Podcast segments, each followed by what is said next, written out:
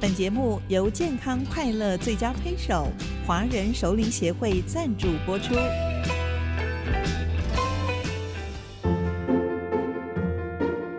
顾爸妈，吃百里；顾爸母，吃百里。大家好，我是新竹台大分院的詹鼎正副院长。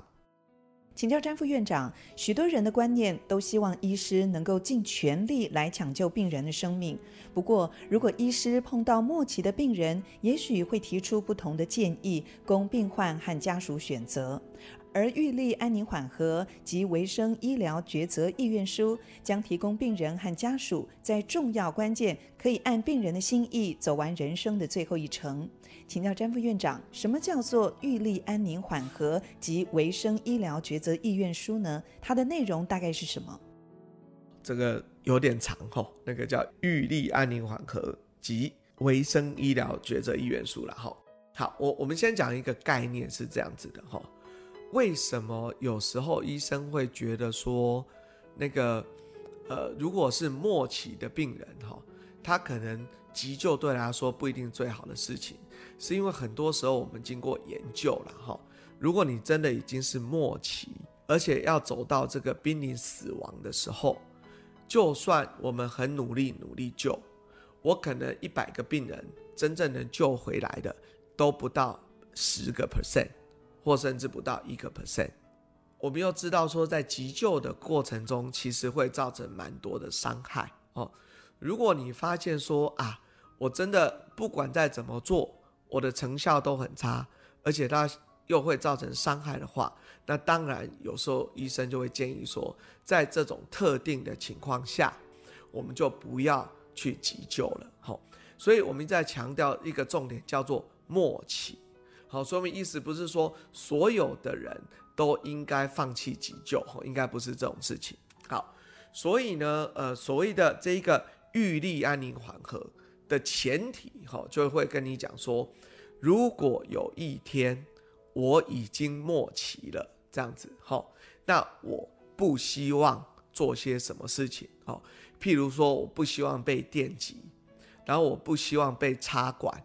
我不喜欢被按压哦，因为按压可能会压断骨头等等哦。那这些我们就可以把它变成一个包套，然后我们就可以把它立下一个意愿。好，那如果我们有这份意愿书，甚至有时候我们可以在健保卡就先注记。好，那这时候呢，诶，一旦发生这件事情的时候，我们看到了，那我们就会说，好，既然已经符合末期的这个概念，而且。家人跟病人也都同意，吼，那这样子我们就在最后的这个关头，可以让病人很安详的走完他的最后一程，好，那我们就不需要做很多很多医疗的介入。那如果想要签署预立安宁缓和及维生医疗抉择意愿书，要怎么样进行呢？呃，一般来说是这样子的，吼，如果我们在住院的时候，哈，那有时候。这个医生他就会因为这个病情的情况就会提出来哦。那大致上你如果签完了一张哈，呃，他都有一个副本。那这个副本哈，如果你已经签过一次，你就那个副本要记得带在家里，带在身上或什么。我常跟病人说，你可以放在冰箱的某个地方啊，用磁铁贴着。好，那如果真的哪一次真的需要送急诊的时候，就要把它带着。哦，因为这个就是代表我已经签过了。哦。可是这样你会觉得很麻烦，对不对？因为每天都要把它带着嘛，哈。所以有第二个方法，就是说我们可以在健保卡做个注记，哈。那健保卡怎么做注记呢？通常哦，就是要去医院的某一些单位，像我们医院的话是在社工室，好，所以呢，如果有意愿的长辈，好，可能就要跟他的家人哦去医院的社工室，然后让健保卡做一个注记。那所以以后呢，只要真的发生事情的时候，那到了急诊室或到了病房或到了什么地方，我只要插卡插进去就看到我我就有这一个意愿书，安宁缓和的意愿书。那有了意愿书之后，急诊医师也不会就马上就说哦，那个我就呃什么事都不做，我们还是会问一下当送过来的家属哦，说呃，老人家已经有这个意愿书，我们是不是要尊重老人家的意愿？哈，因为其实大家还是可以有权利去改变的，哈，不是说签完以后医生就完全不理你了，哈。大家如果很担心的话，那我们还是有医疗常规，该做什么还要做什么。那您会建议几岁的民众可以考虑是不是要签署这份意愿书？呃，同样的道理哈，我们不太喜欢用年纪来切了哈。呃，真的真的不能说，哎，这个，哎，老一点就要签了哈，按年轻一点就不要签了哈。应该是说，假设您自己的想法啊，自己的想法，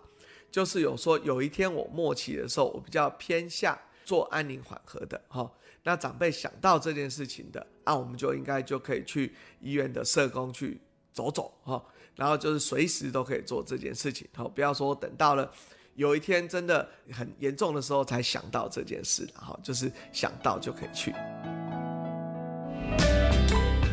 华人熟龄协会期许熟龄朋友们优雅自信的超越岁月，幸福健康快乐的生活。